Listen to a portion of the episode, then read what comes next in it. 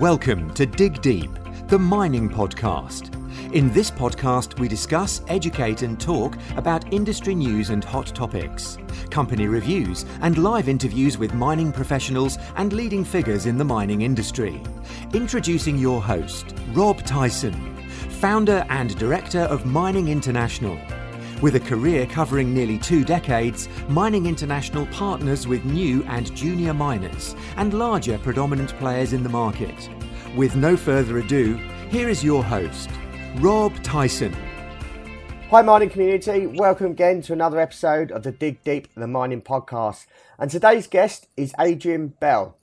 Adrian's got 32 years domestic and international mining experience in senior and executive roles within human resources, risk management, sustainability, which includes safety, environment, and community, communications, and external affairs.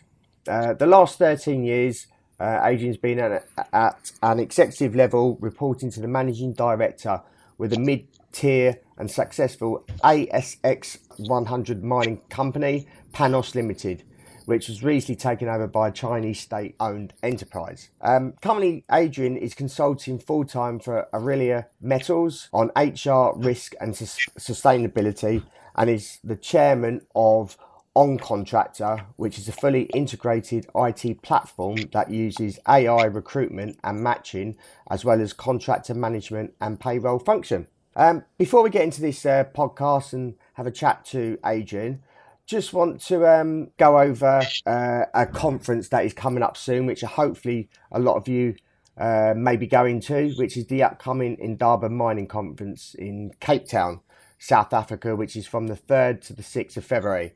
Uh, the event is one of the uh, world's biggest mining events where you can meet like minded people and peers to, to uh, connect with. There will be special keynote speakers from some of the top CEOs of the biggest mining companies in the world so it's a great environment to learn new technologies, make connections, and develop your overall mining knowledge and awareness of the industry. I have a special offer for all listeners to the podcast um, because I'm a podcast uh, media partner to the event, and you you can receive a 10% off your delegate pass by using the code DIGDEEP10. All these details will be accompanied in the show notes, um, accompanying obviously this uh, podcast. So let's get straight into this and want to welcome Adrian.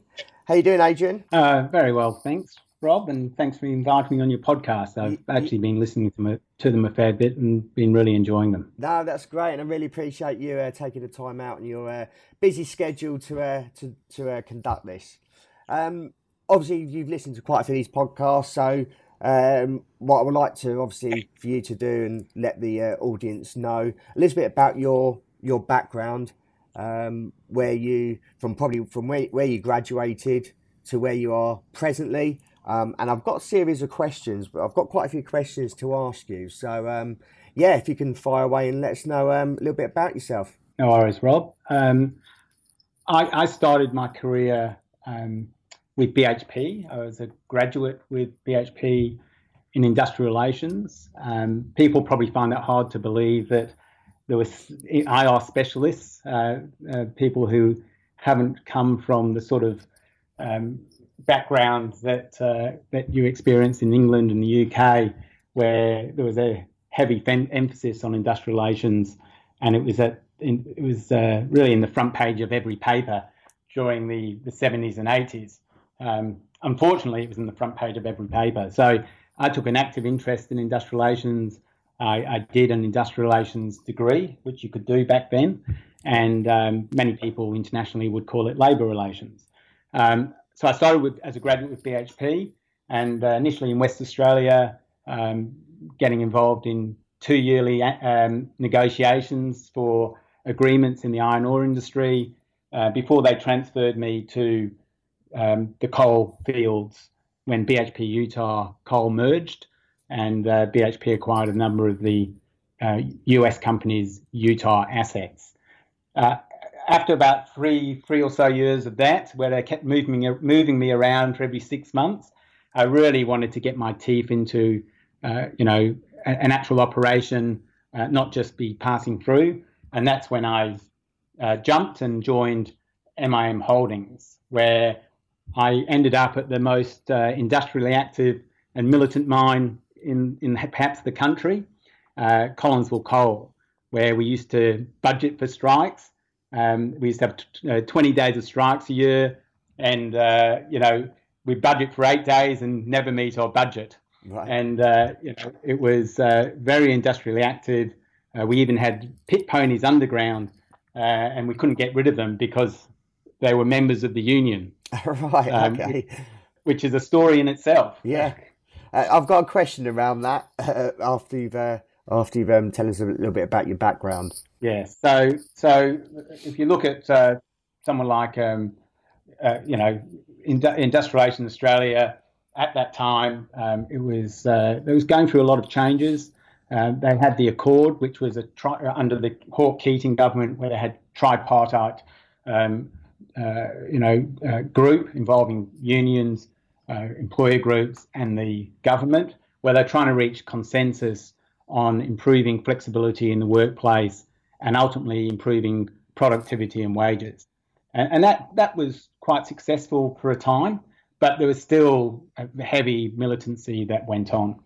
Um, from there, I, uh, I, I went into a more broad-based HR role in Mount Isa Mines, uh, and following that, um, I, I, moved to a corporate type role where I was doing a lot of new project development type work um, and uh, organizational restructuring. We had a new MD, Nick Stump, and he brought in a whole new HR framework um, called, uh, based on the work of Elliott Jaques that Rio Tinto had applied throughout their organisation, and, and probably was the, the the framework that they used to change the whole dynamics of uh, employer employee relationships in the workplace. And we may be able to come to that later. Yeah.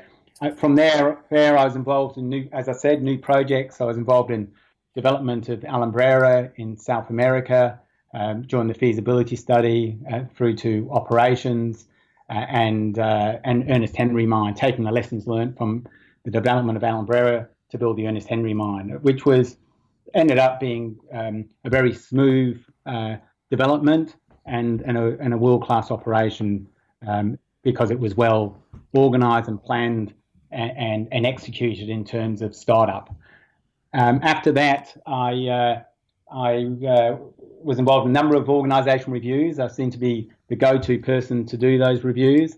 Uh, and I did an organizational review at Alumbrera in South America because it wasn't performing to expectations and then uh, a bit of work in Avonmouth in, in the UK on, on uh, an organisational review of a, a, a, zinc smelter over there, zinc lead smelter or refinery. And then from there, I um, went back to Mount Isa and I started getting into more broad based roles. So HR, Indigenous affairs, community, because Mount Isa was a large mine, had uh, uh, four mines, uh, two concentrators, two smelters, and it had a community on its doorstep with a large indigenous presence.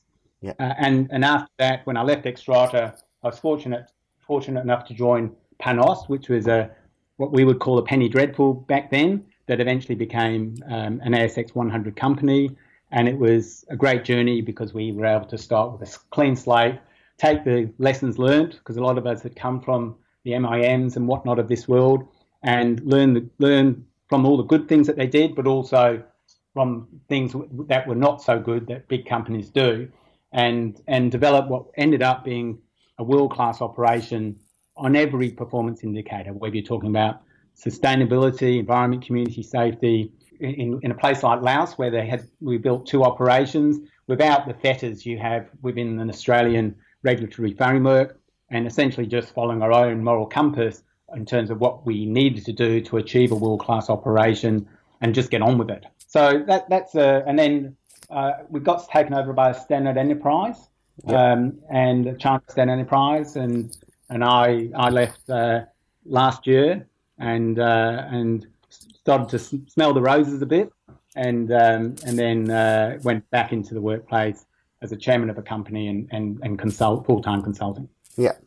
What what made you get into industrial relations initially? It was front page of the paper. Okay. You know? it, um, it, was a degree you could do. I didn't start off. I was doing a broad-based um, business degree. Okay. And yeah. I thought I'd go into marketing. In fact, at the time, I, I, had the opportunity to go to Myers and Bunnings, and now Wesfarmers in in uh, in uh, marketing, yeah. and I had a really good, um, a very left wing, mind you, industrial uh, relations professor at Curtin University called Ray Fells, and we got on like a house on fire. Uh, my marks reflected it, and I started to take an active interest in that area. Probably back then, I could have gone either way. You know, I could have easily, just as easily, got joined a union uh, based on based on uh, uh you know what his experiences and and also from his uh, perspective. Uh, but BHP came along. They offered the big bucks, and and the, and it had you know a lot of different operations domestically mainly, but starting to have operations overseas and and, uh, and that's how I end up in industrial relations. Yeah, and, and, and having gone to the most militant mine in in, in Australia, um, that really formed my view on on what good looks like from a HR perspective. Because back then it was far from good. Yeah, so you're obviously thrown in at the deep end, and I suppose worst case possible scenarios that you and I suppose that's where you learnt your trade. So you were you were heavily involved in it straight straight from the start. Yeah, I mean, I, I, can give you a few examples of what it was like back then, if you would like. Yeah. The the so and because that really framed my thinking in terms of uh, uh, you know strategic HR and developing a HR framework. So if I talk about the pit ponies underground, it's quite a funny story, but yeah. but it had a serious undertone. So uh, at Collinsville Mine, we had pit ponies underground. We couldn't get. I know it sounds ridiculous, but we couldn't get rid of them because they were members of the union. yeah. We we wanted to replace the horse was named after one of them was named after one of the old mine managers, Warrior. We couldn't replace Warrior, and the other one was called, funnily enough, Mr. Ed. Uh, and we had to ridiculously prove to the Industrial Relations Commission that a bobcat was more efficient than a pit pony. Right. The pit ponies weren't ponies per se; they were Clydesdales, they barely did two hours a, a, a, day, so they were mostly on the surface. They weren't like pit ponies, uh, you know, that you, people would recall in England where they were blind and working underground. They, they actually had a good, pretty good life. Yeah. And um, but but the unions were, you know, were were holding on to the past uh, in many respects. And if you think about Collinsville Coal, a lot of the people there were Welsh and Cornish um, Cornish uh, um, stock and they came from a place called Mount Mulligan, where where tragically 75 people were killed in one of the worst mine disasters in Australia in 1921. Okay. So they all gravitated to Collinsville, and so there was a power struggle going on. And and and the funny thing was with the pit pony story that when we went to do an inspection with the industrial commissioner, was called the Coal Board of Reference back then, um, the mine manager didn't warn me before we went down uh, that the Bobcat had broken down, probably sabotaged by the Union, mind you. Yeah. Um, and and um, and it was like a scene out of the goodies when I got down there because the pit ponies were pulling props, you know, the supports yeah. for um, the, the, roof underground, and and the Bobcat wasn't working, but he got a cardboard cutout, and there was two supervisors, like a scene out of the goodies, manoeuvring this this cardboard cutout in the dimensions of a Bobcat around to to prove that uh, a bobcat would be more efficient than a pit pony.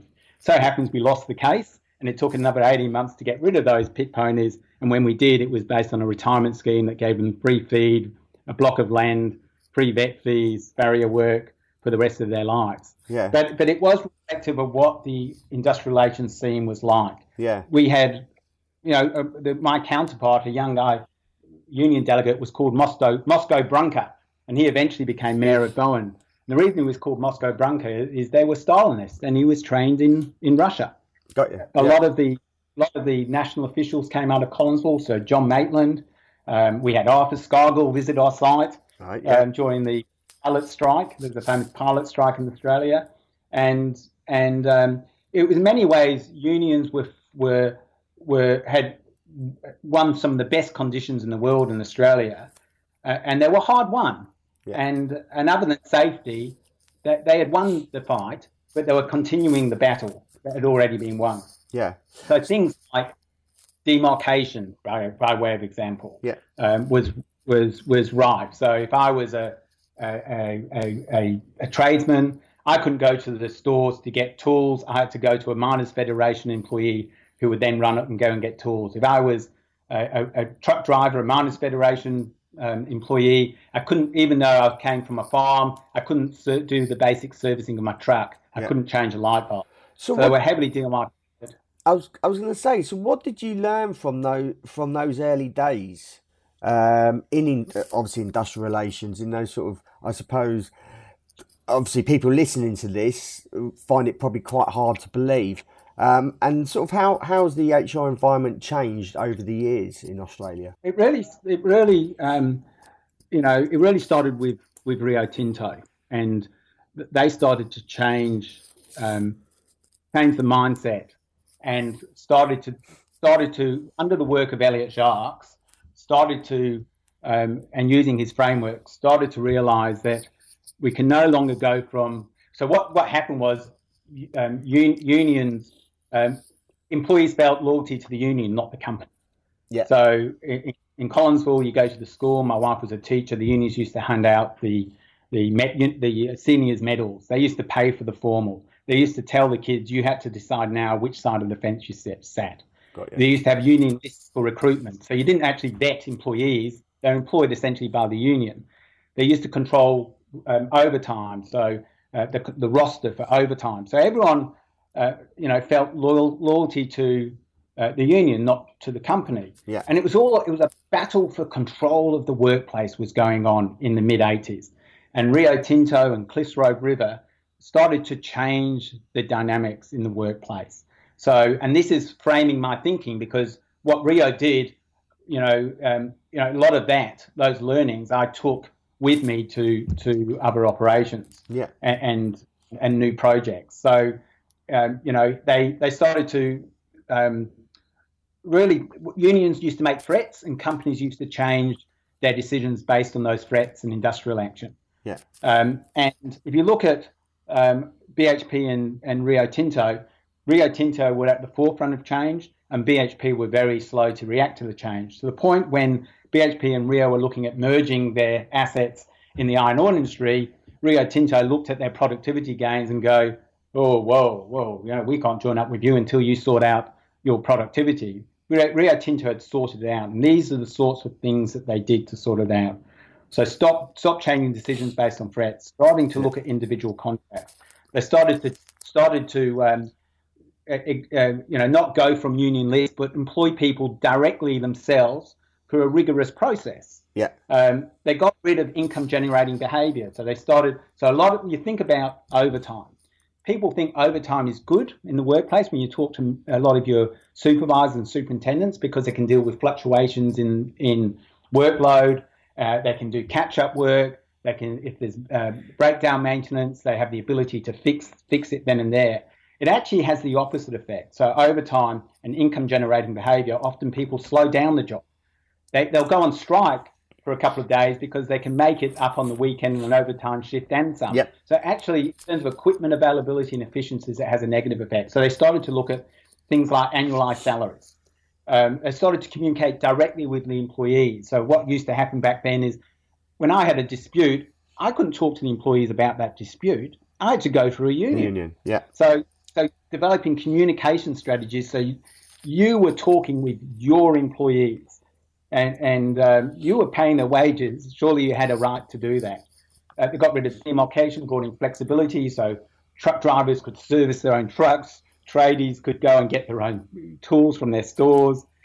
Yet this sort of demarcation, and, and unions had it to increase membership, to maximise employment, um, and and you can understand why they did it. So it was all about the control of the workplace. Yeah. So so they started to develop a vision these companies and a strategy. You know, the light on the hill in terms of zero harm uh, safety objectives. Um, and they, they, they, started to invest in people in terms of training and development. Yeah. They started to link salaries to rewards. So these are all the things that frame my thinking on on HR. So so to me, the six things that an employee wants, basic things, and you can get that right, you're going to be a long way there. Yeah. And that is, they, they really, they, one is they do they have a job tomorrow? So they want to know that those hygiene factors are taken care, care of in terms of job security. I, am I being paid fairly? It's never about quantum. It's always about compared to another company or compared to the person yeah. next to me. Uh, does the company um, value safety? Am I going to go home with all my fingers and, and toes and, and, and whatnot? You know, and, and what's expected me of me in the workplace, and how am I going, you know, in terms of performance, and what my future is. They're the six. If you can get those six things right, you're a long way there. Yeah. And then and then you you've got to build a HR framework about around that. And the HR framework is really based on all the things that I just talked about that Rio Tinto did. And it was based on, for Rio Tinto, it was based on the work of Elliott Jaques. For me, I often go into an organization and I implement the work of Elliott Jaques, and people don't even know we're implementing it because a lot of people get turned off by the jargon. I don't know if you know, Rob, the work of Elliott Jaques. Uh, um, I've heard of him, but no, I don't know too much. But I will, I will yeah. be looking looking him up. Yeah, and um, so so it's all about leadership, communication. So Elliott Jaques contends you can't rely on leadership alone from a, a you know to sustain an organisation, and leaders can be taught how to lead.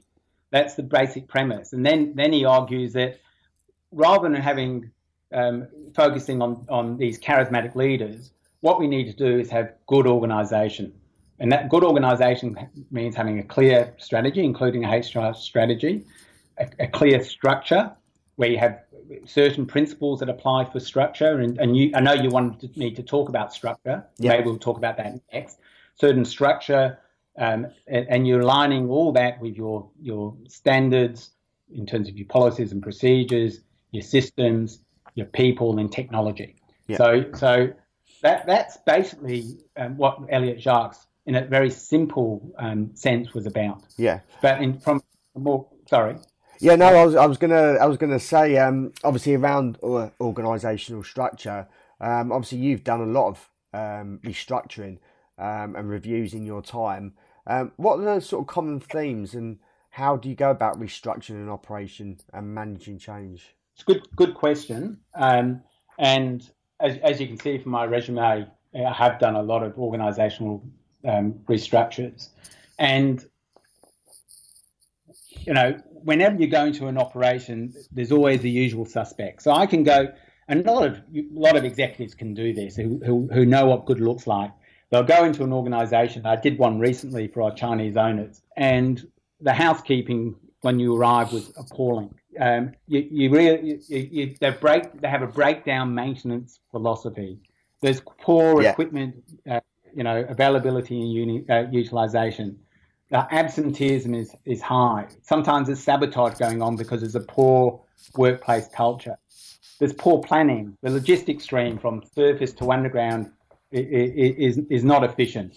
Uh, and, and, and that usually translates into really poor safety statistics. And, and so if you look at even the safety statistics alone and housekeeping, that will tell you a lot about an organization because that's but when those things are done well, they're a proxy for so many other things in terms of your standards and systems, etc. But at the end of the day, it comes down to leadership, culture, and as I said, um, strategy, uh, etc. So, so whenever I whenever I, uh, you know involved in a, a organizational restructure, you need to engage with the workforce. So you need to have them involved in the restructure. So if you if you're reviewing an operation, it's you know you you may use one or two external specialist consultants, but you do it in house as much as you can, and you use highly respected people as part of your team. You then need to go through an interview process if you want to bring people with you and, uh, along with any changes that you're going to make in, in future, because most employees within the workplace will know what the barriers are to performance. Um, they will know what are the good things that the company does that you can leverage off and, and you can build upon, but also what needs to change. And, and at, at the end of the day, when you come up with your recommendations, you continually communicate with the workforce about what you're going to do, how you're going to do it, get you interview a cross section of the workforce. I'm not just talking several people, but if it's a, a workforce of several hundred, yeah. you'd probably interview at least half of those employees. So that then you can hold up a mirror to those employees when you start to make the changes, because these are the things that they already know need to need to happen, and they're more willing then to come along for the ride. Yeah, yeah. Um, you've done a lot of sort of project development both in Australia and overseas. Um, is it easier or harder starting a new project in a developing country compared to an existing uh, operation in Australia, which obviously you're probably going through at the moment? Yeah, it's a good point because I'm going through it at the moment in Australia in terms of, uh, you know, um, we're going to, you know, in terms of improving the operation in Australia and uh, or the performance of the company. Um, it, it's actually a lot easier, I found, overseas, but it depends on the, the overseas environment. Yeah. So if you take a country like Laos, which is the least developed country that had little mining before um, OZ Minerals or Oxiana back then and, and PanAust arrived, and both of them developed world class operations. It was easier in the sense that you haven't got all the baggage. Yeah. You haven't got you haven't got all the regulations and laws that sometimes ends up you're doing the absolute minimum. You've got a lot of interference from externalities, um, from external people, from unions. You're trying to tick a lot of boxes because it's the, the law is so complex and the regulations are con- so complex. So, as I said earlier, you, you tend to follow, if a good company will follow its own moral compass, they will know what good looks like. So, so in that sense, and you're not dealing with you're dealing with a new workforce that you can train up from scratch. So, you know, they're not they're not coming with a fixed view on things, a fixed view on management, a fixed view of how should things should be done, etc. Yeah. So, so you know, if you look at when we arrived in Laos, it was the least developed country. There, there was subsistence farming around the operations. It was it was um, it was a you know there was a lot of it was one, high on the corruption index, Transparency International corruption index in terms of bribery and corruption. It, you know there, was a, a, barter economy. There was no cash in the economy. There was no one had, in our area that had worked in heavy heavy industry, let, let alone mining. There was yeah. subsistence farming. There was high infant mortality, low education. So you, you fast forward to uh, 10 years. So we started the first operation. I joined them in 2005 6 we built our first operation ten, uh, in 2000, large scale operation in 2008. If you fast forward to 2010, we're actually able to build an operation to the highest safety environmental operating standards. We were able to, to take thousands of people out of out of poverty. Um, you know, we had world leading apprenticeship programs where you know these young people can now, as we bring Filipinos and PNGs and Australians who are highly skilled tradesmen and, and uh, uh, technical people to Laos. These people can now work anywhere in the world, anywhere in the world, ten years later. Yeah. And so they're skills that will they will that will go with them even when the mine closes. Yeah. We have microfinance programs, for example, and uh, and uh, agricultural programs, small business development, where women in, in the villages developing these cottage industries and businesses that supply to the mine can can now keep their kids at school. Um, so so our, our, lost time injury frequency rate um, was at at point uh, or, or point oh oh oh uh, seven. Our TRIFR rate, based on a million hours, not talking about the American two hundred thousand, yeah. um, was you know much you know, was was at uh, uh, point seven. Now that that is world class our employee engagement was at 88%. So there's a lot of different things that went into that to achieve um, that 88% employee satisfaction rating.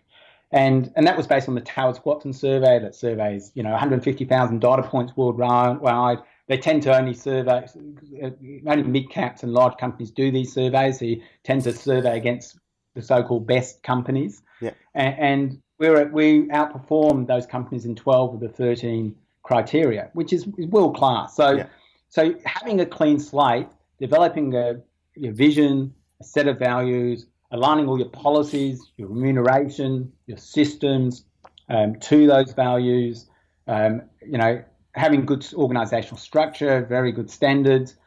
Uh, you know, having a vision for the company. So we had a board that was fantastic board, highly experienced. They had been through disasters overseas. Bougainville, for example, one of our board members. The Marcopper spill, the person from Placer was on our board.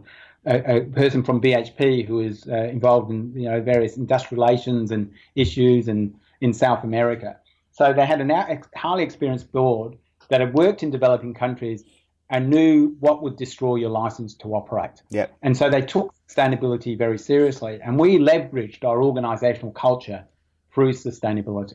Yeah. And, and, and it ended up being a very positive environment. Yep. I mean, obviously, as yourself being an executive, um, you you have got a wide range of um, obviously skills and experience in HR, risk, and sustainability. Um, how did you sort of um, come about this, and how did it benefit PanAust uh, when you were working uh, for them? I would say that to anyone who's who, who starts their career and progresses their career, never say no to anything. Yeah, you know, always take on a new challenge.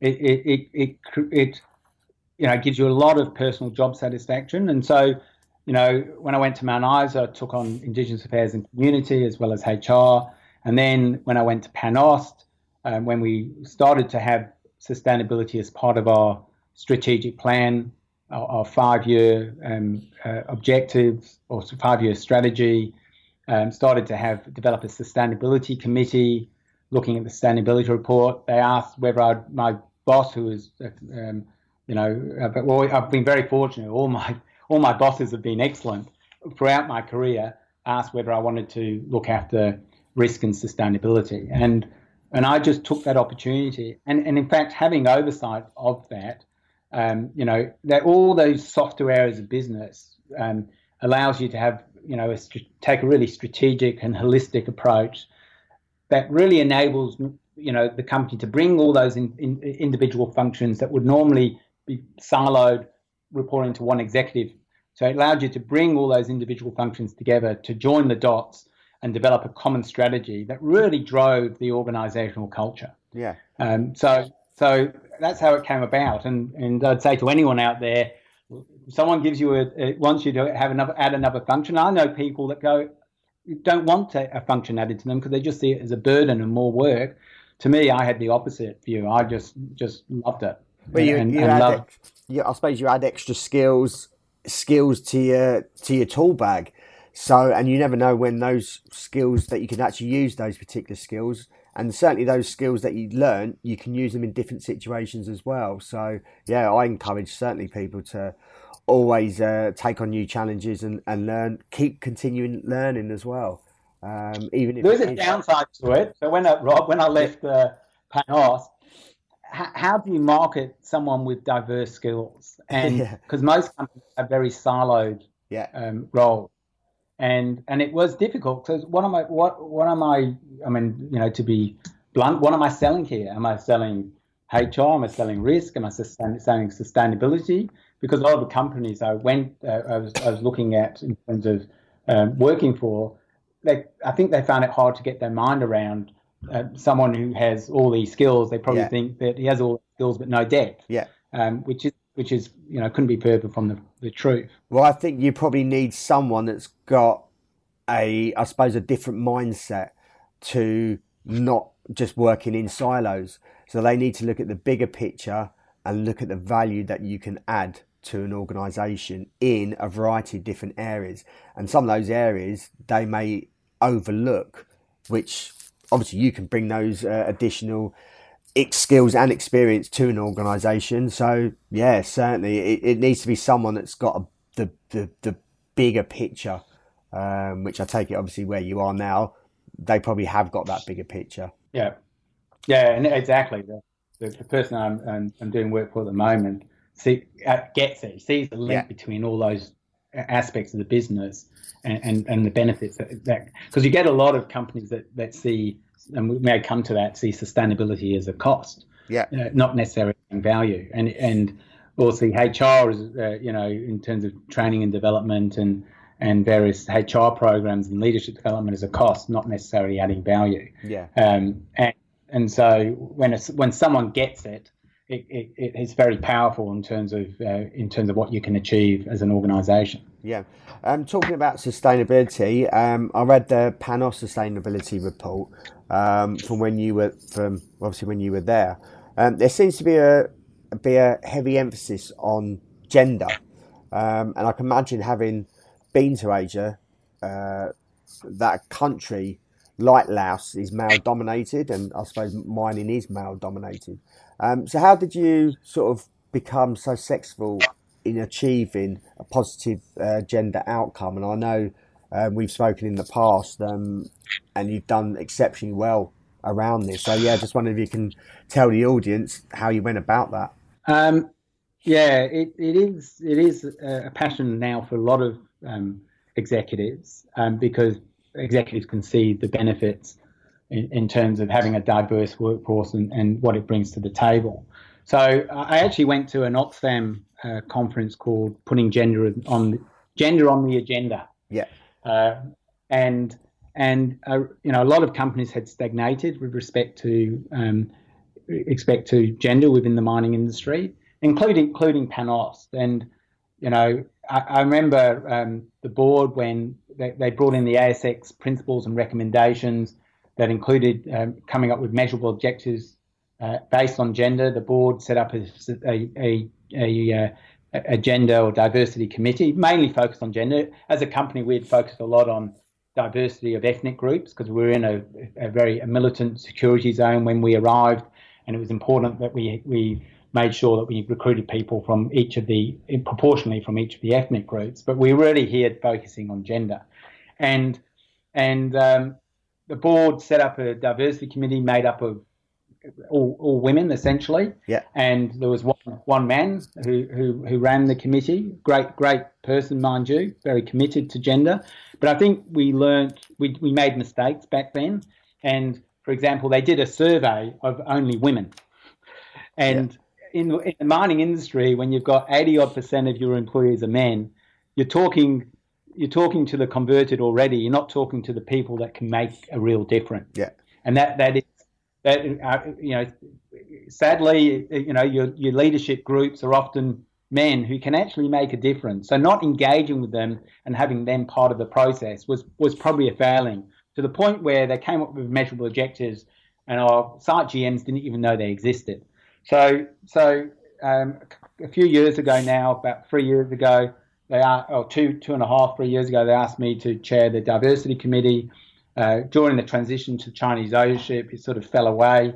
People left, and and the first thing that we did um, in terms of the group I got together was said, okay, we're going to go down this track. We do need to interview employees, but we need to interview, you know, males as as as much as females as part of that process, and and understand what the barriers are to to increasing uh, women in the workplace. And what we found was, in terms of our values based on merit, Everyone wanted that. They, they, they, no one wanted quotas, ironically. Yeah. Um, but, but everyone, eh, you know, we actually um, started to discuss what those barriers are and starting to make meaningful objectives. Just by having those conversations, because we engaged men in the process, all of a sudden this, it generated this huge momentum where people were going off doing something immediately. And I can give you an example of the guy who ran concentrate haulage great guy. Um, was a guy, mind you. I'm talking about gender. Yeah. Um, and we used to run all our own concentrate haulage trucks.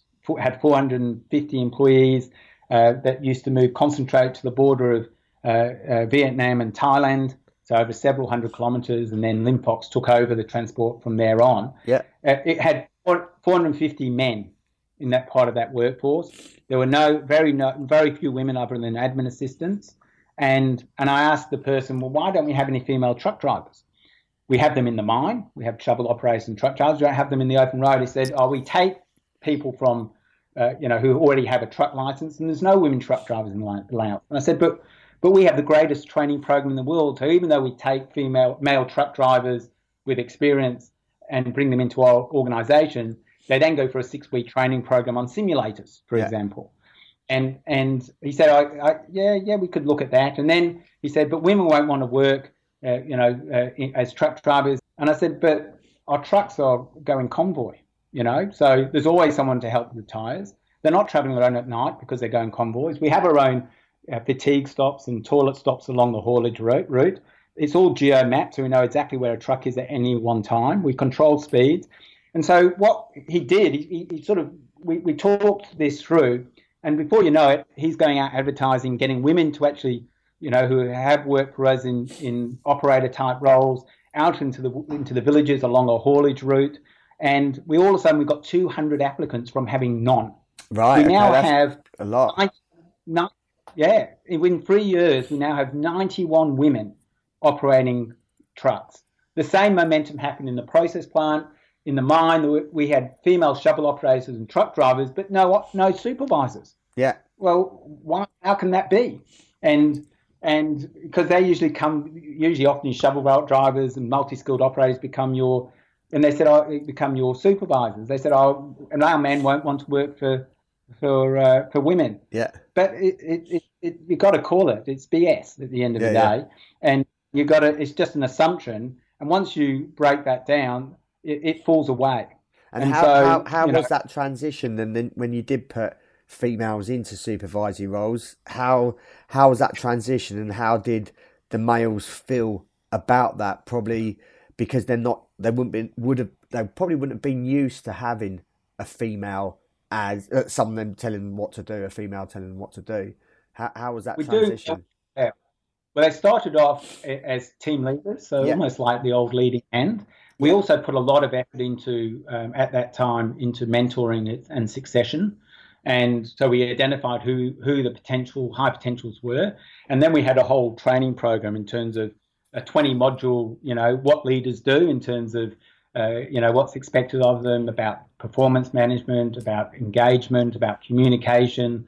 And, and then we had a high level um, training program called Leading the, the, the PanAust Way, which was a whole leadership capability model in terms of what people do at different levels. So taking people from the socialized mind where they just want to be part of a group and be mates with everyone to to and, and taking them through that transition uh, to becoming independent thinkers and and starting to set the own their own agenda and and uh, starting to plan and think ahead and so giving them skills about what leaders do uh, and uh, in terms of dealing with their employees once you give them all those skills and give them confidence in terms of a transitionary role um, you know, they usually, you know, there may be a bit of heartache to begin with and people trying it on, yep. but providing you provide the necessary support, they will be successful. And they have done. Yeah. They have been very successful. Um, it's funny in PanAust, a lot of our, we had managers and superintendents, uh, female managers our female uh, uh, process manager, um, you know, uh, at the high level, but not in those supervisor, superintendent level, because a lot of those females came from overseas, or we developed them in the in the softer areas of, of commercial and external affairs. It was really in the hard edged area of process and and and operating and uh, mining where and maintenance where we had the biggest challenges. Yeah. And what you often find is often about the feed. So when we looked at the stats, you know, if we had 20% of women applying and 80% of men, we actually had proportional representation in the workplace in terms of who we recruited. There was no bias there. But what you want to do is lift the 20% of applicants to 50%, yeah. you know, women.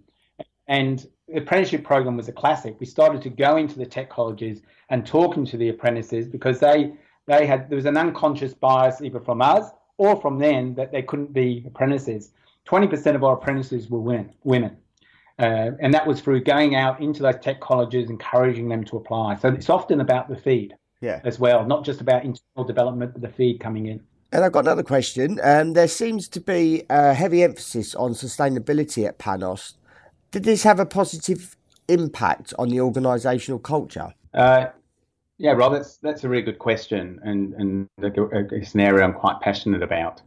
Um, in terms of um, culture, it is often a pretty nebulous thing. That there's no, you can't touch it, you can't feel it, um, but it's there and you and when you enter a workplace, um, you start to get a feel for your culture um, just through observation, and often culture is is really driven by the board and the executive leadership group, and they usually write up the company values. Um, as part of developing an organisation's culture.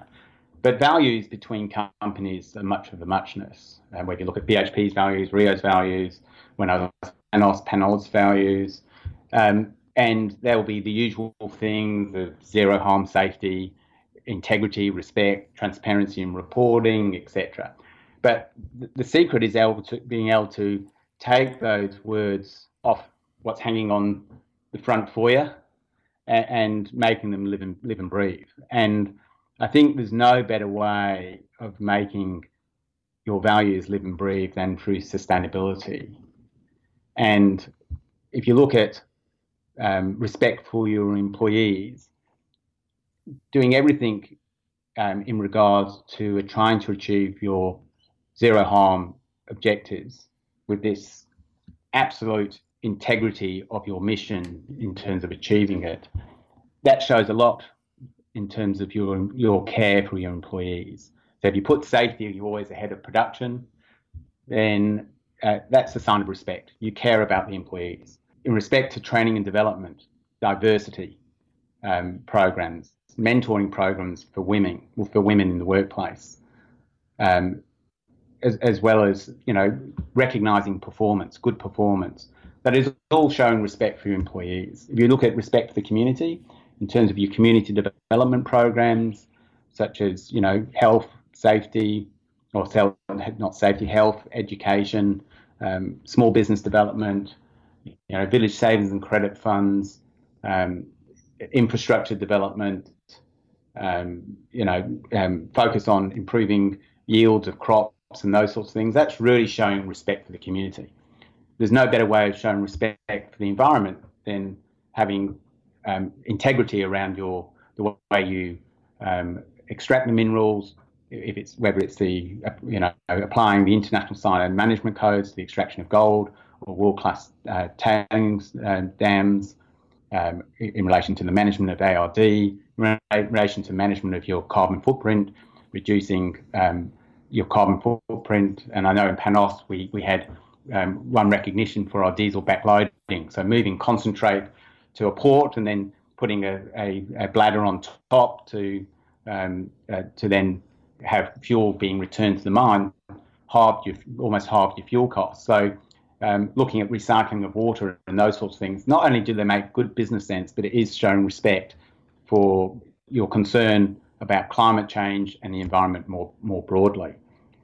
Uh, and in, in, respect to integrity, um, you know, no better way of showing respect in, in terms of integrity than through transparent reporting. So having, you know, a sustainability report where you clearly spell out what your goals are going to be.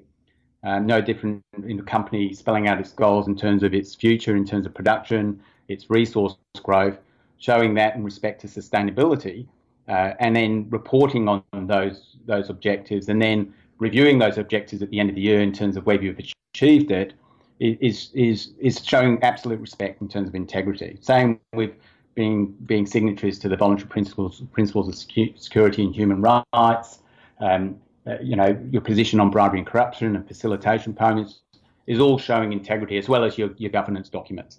So to me, using you can use sustainability as a, as a reflection of your values, and more importantly, in terms of developing your organisational culture. And it's a great attraction and retention policy. So employees often, you know, they put once they're employed, they put the money to one side. What what's more important to them is then is then things around safety, things about how we treat our community, how we treat our employees. They appeal to, if you think about Maslow's hierarchy of needs, once you sustain the basics, it's all about self-actualization. That really creates that that commitment with an organisation, it, it starts to develop the organisational culture where people, you know, will start to show discretionary effort in the workplace because they believe in the company and the company's values. So, so yeah, in, in PanAust, as I said, we had an 88% employee satisfaction rating. We wouldn't have achieved that unless we had focused on on sustainability and, and everything that incorporates. Yeah.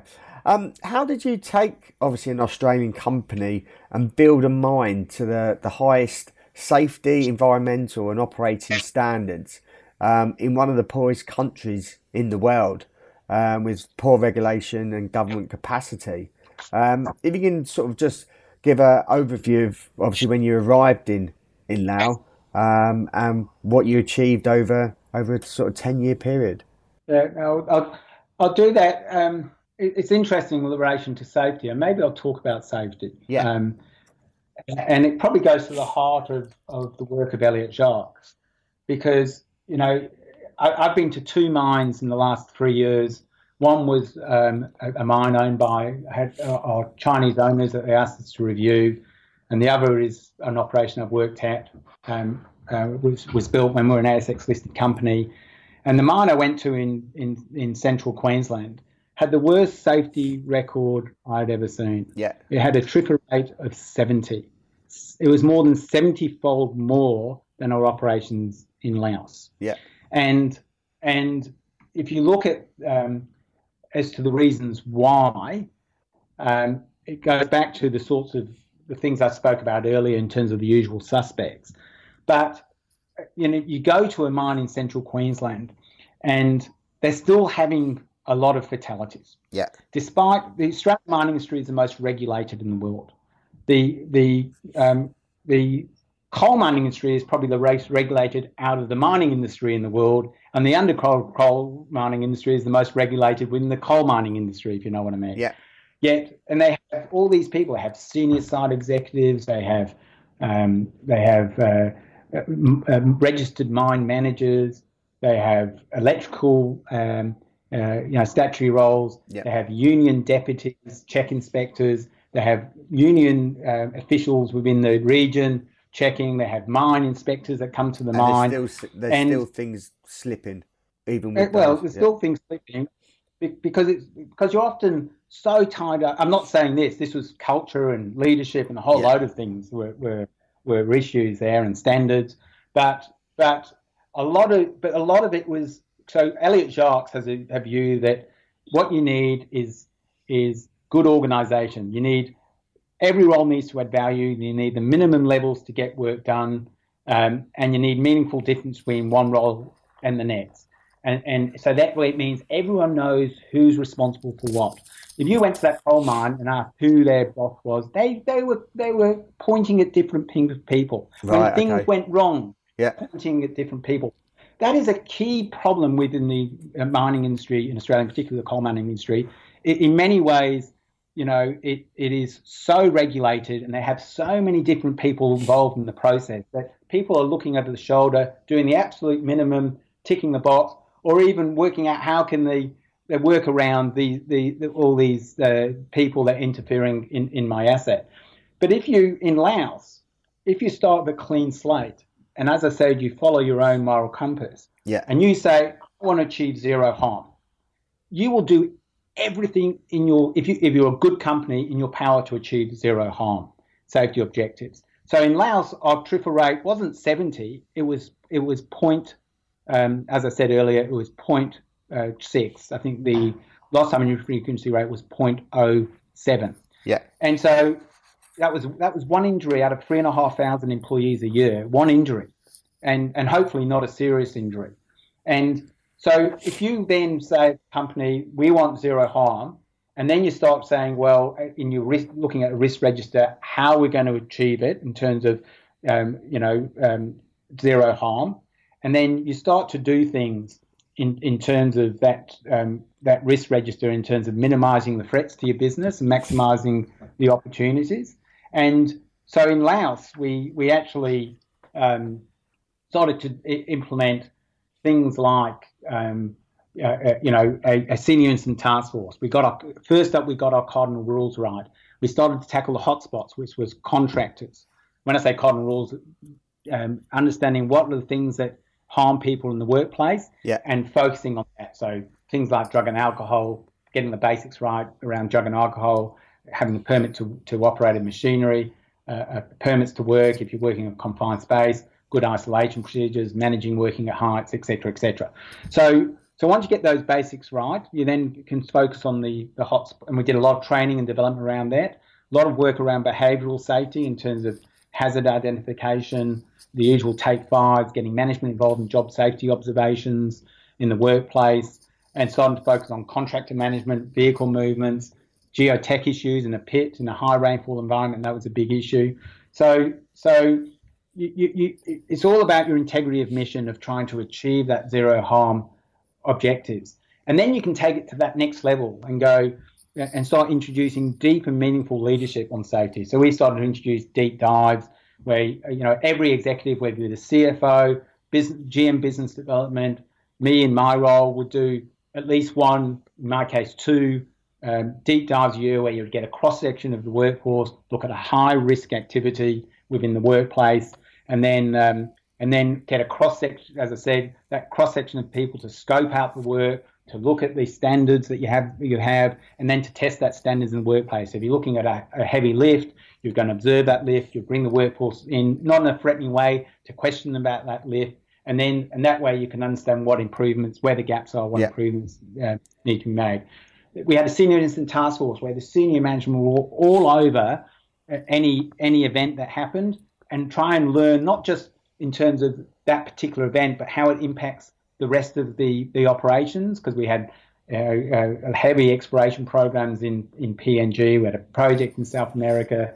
Uh, you know, we had the Frieda River project from PNG, so we had up to 300 employees working there. We had uh, assets in Myanmar, and we had uh, two large mines in, in, in Laos. So taking those lessons and sharing those lessons across the group, but also following trends and hotspots and working out, you know, from those the areas of, that we were we were having increased activity, and then get being all over that and tackling that. That yeah. is real vision uh, visionary uh, and visible leadership within yeah. the workplace. Well, that so seems. A, I was going to say that seems a really good develop, uh, really good um, development, and it, what that you implemented a good plan, and obviously then put it across a different uh, a different assets that you had, um, and obviously it was successful and it worked. So um, yeah, it, it, it, was a great plan, and perhaps people could maybe follow and model model that um, because obviously you achieve outstanding results. Um, I see some of your roles. Um, you've been responsible for risk management, um, and a lot of companies see risk management as a sort of tick box exercise. Um, how have you and companies have uh, sort of worked and made risk management work in a sort of more practical way?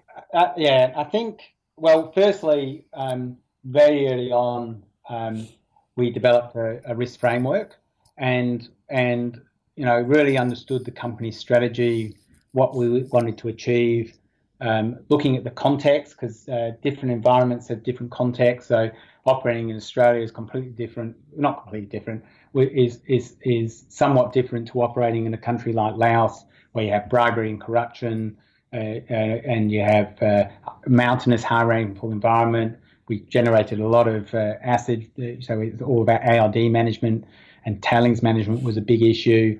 Um, so we, we we we understood that we needed to have an ERM framework. We needed to understand what the threats were the business in terms of achieving its strategy, but also the threats from an operational perspective. So they were fully integrated in terms of strategic and operational risks.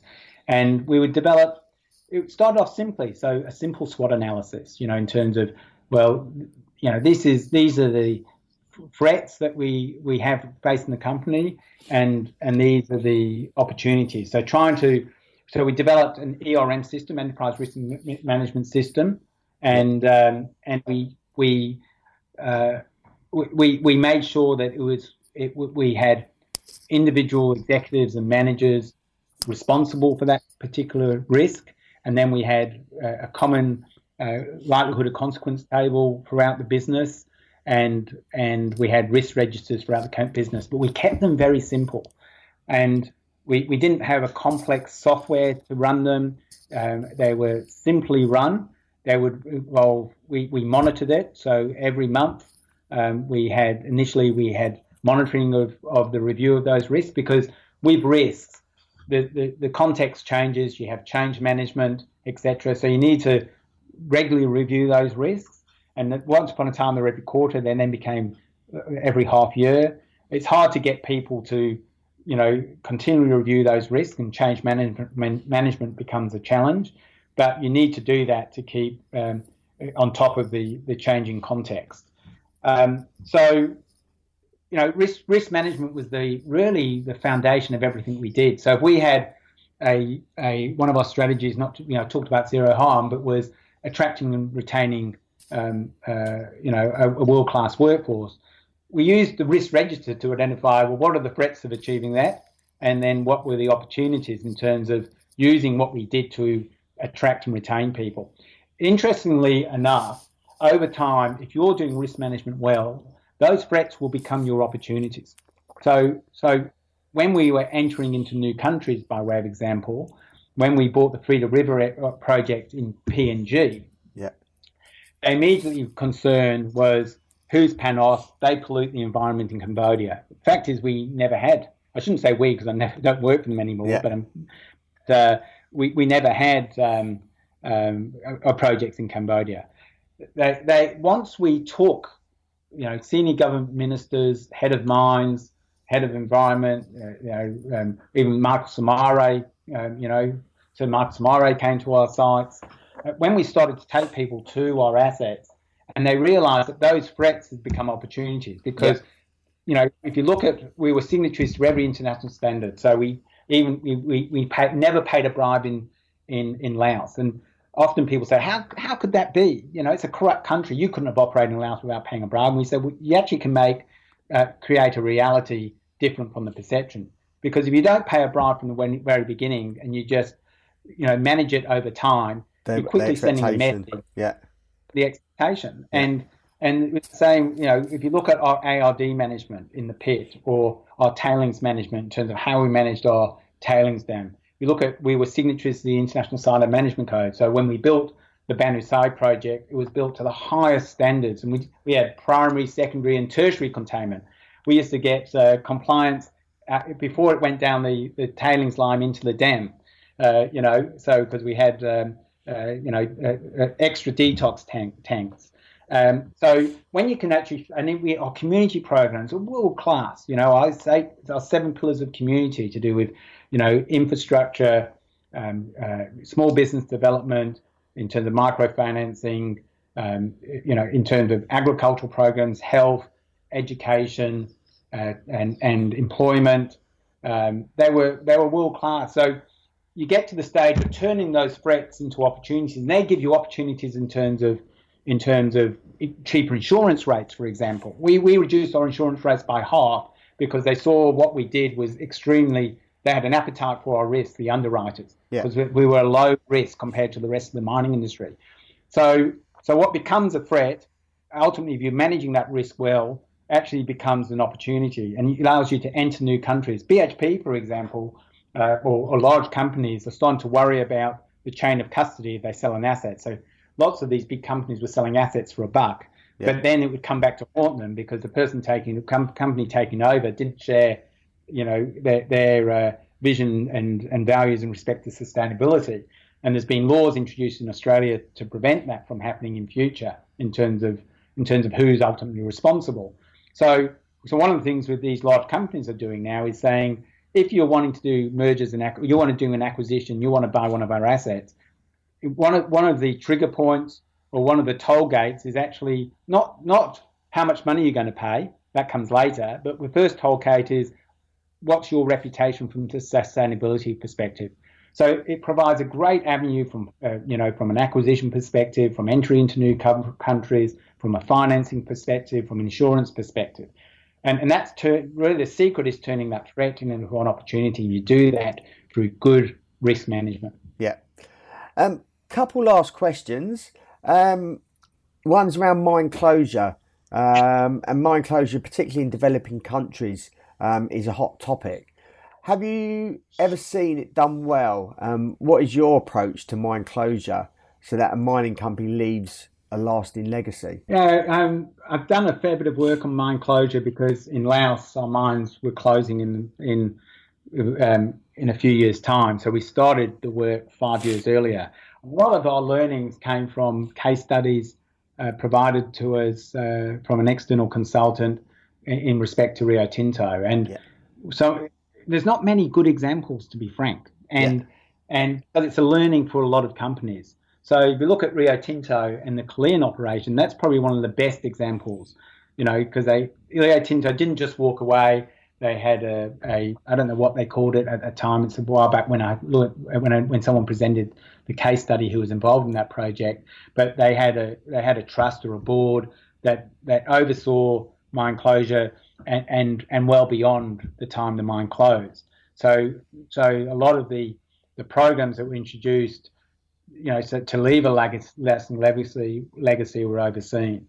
But but mining companies. So we started mine closure five years out in terms of looking at once again using our risk, coming up with a mine closure vision that was leaving a legacy um, in, in positive legacy in Laos, and then looking at all the things that we could do to leave a positive legacy in terms of you know ARD management tailings. You know, we're potentially going to be there in, per, in, in perpetuity. Uh, things like how we what we did with the existing um, uh, facilities, uh, how they were going to either be demolished and cleaned up or transferred um, to community or to government. Looking at innovative things like you know e- expanding the markets, expanding the products that were being produced in those communities, and starting to help them with um, uh, you know uh, uh, transport, logistics, and and business um, uh, uh, developing business capacity to be able to sell their products not just to the mine but to the broader Lao community and, and other Lao businesses. Yeah. You know, I remember looking at uh, recruitment, and we have our own centralized recruitment team. Well, if they're going to be disbanded, why don't we use them to gather resumes internally because they recruit all over the world to make contact with, you know, um, companies all over the world and say, we've got these great people um, are you interested in them leading up to mine closure? Yeah. So actually, need to do that. You need to plan pre-plan ahead. well in advance. Yeah. Yeah. So so, but interestingly enough, Frieda River project, which is a seven billion, several billion dollar project, what we started to look at and change the narrative is that a lot of companies, when they're building a project in a developing country, will have um, a very enclave approach to development. So initially, when we looked at Frieda River project. We're going to ship concentrate down the Sepik River.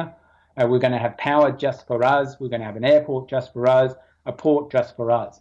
What we started to do was say, actually, there's an opportunity to to have a nation building project here, which will provide, uh, um, I guess, facilities and beyond uh, what the mine needs, and and would also leave a lasting legacy. So we started instead of having a a, a, a 200 megawatt power station, looking at a 400 megawatt power station, and using having an integrated tailings and, and waste facility that would also be used for for uh, generating power. Instead of taking the concentrate down the Sepik River that benefited very few people, we built a road from um, uh, uh, Vanimo to the mine. Then other industries could be developed along that whole road. If you look at the um, the the strip, we said, okay, won't have it at mine, we'll have it in a regional regional centre. You look at the port, we'll make it a multi-use port for export. We're being a road, you know, it's going to open up open up export markets north into Indonesia, etc. So so moving from an enclave approach to a shared use infrastructure approach is one way of actually leaving a real lasting legacy. And that's something we change the narrative in PNG towards that. So there are downsides to it, and I know Vale have, you know, they have in Brazil train lines that go from their mines to, to the coast in Amazonia and, and beyond to the coast. And and the problem with that is you get these spur lines where they could actually have a negative impact in terms of you know destruction of rainforests, etc. So uh, it's important you manage that um, appropriately so it has more of a positive side than a negative side. Yeah. But mining companies are, can be great agents for change and and people are highly critical of mining companies. If done well, um, they can lift thousands and thousands of people out of poverty, and they can they can be nation changing, and that's that's what how PanAust used to view um, you know community development, how they viewed mine closure, how uh, you know we had a very supportive board, we had a clear vision and strategy uh, in in order to achieve that. Yeah, um, and lastly, um, what's the future for yourself? Um, obviously, you're, you're currently working at the moment, but what is there anything else you're looking to achieve within the industry? Obviously, you've got quite a wide range of skills um, and experiences. Is there anything else you still want to achieve in the industry? I think you know the sorts of skills I, I have. I think can I, I can apply to uh, companies that that share the, the, the vision um, that PanAust shared, yeah. and and want to grow their business both domestically and internationally. And I, I like being part of part of that. I like I love organizational change. I, I love um, getting involved in particularly in safety and sustainability, and they're my probably HR is my bread and butter. Yeah, and that's really important from an employee engagement perspective. Um, and I'm, but I know you can leverage that through sustainability. So my passion is really, you know, sustainability, health, um, and, and safety, environment, and community. So I'd like to continue with that. I'll probably go on, you know, if boards want me uh, in yeah. the future. I've still got a lot to give in terms of as an, as an executive, um, but maybe going on boards where where a board gets that that yeah. these things are important in terms of your license to operate. There is the changing nature and demands in respect to HR and sustainability. The investment community are valuing companies based on on how they perform from a sustainability perspective, how they employ from a safety perspective, and employee engagement perspective. So, joining a board where, you know, the problem is often boards want legal skills, they want production skills, they they uh, they they want um, finance skills. Uh, they don't often um, want the sort of skills that I have. Yeah, although certainly. that is that's changing. Yeah. yeah. but I think I can offer a lot in terms of you know mid cap companies in particular uh, from a board perspective, but also like being part of a journey in terms of change. Yeah, certainly. Um, really appreciate your time, um, Adrian, and you've certainly given me um, a lot to think about and give me a, a, a lot of you provided a lot of content, obviously around um, HR, risk management, sustainability, um, etc. So um, I think the audience will definitely take a would have taken a lot away from uh, from this. If our audience wants to sort of get in contact with you, and may have some questions, how can they uh, go about doing that? Either via LinkedIn, although my profile I'm a bit, bit slow to update it, uh, but via LinkedIn, and uh, or directly my Gmail, which is uh, Adrian Simon Bell at gmail.com. Yeah, no worries. Um, well, really appreciate your time uh, um, in doing this podcast, Adrian. And yeah, I've certainly, uh, I've certainly uh, learned a lot from this. So um, yeah, really appreciate your time. Um, just lastly, closing, closing up. Um, so hopefully, a lot of you listeners will be coming to the Indaba Mining Conference um, in Cape Town, which is from the third to the sixth of February. Um, like I mentioned earlier, all Dig Deep listeners can receive 10% off tickets uh, when you register with the discount code DIGDEEP10, um, and full details will be um, in the show notes accompanying this podcast. Thank you very much for listening. Hope you enjoyed it. I certainly did, and hope you got uh, a lot of content from it and a lot of um, knowledge. Um, so until next time, happy mining. Thanks for listening to Dig Deep, the mining podcast. If there are any topics you want discussed or questions you want to ask any guests, then you can email us at rob at mining international.org. Or you can follow Rob and Mining International on LinkedIn, Facebook, Twitter, and YouTube for more content and to have your questions answered. Until next time, happy mining!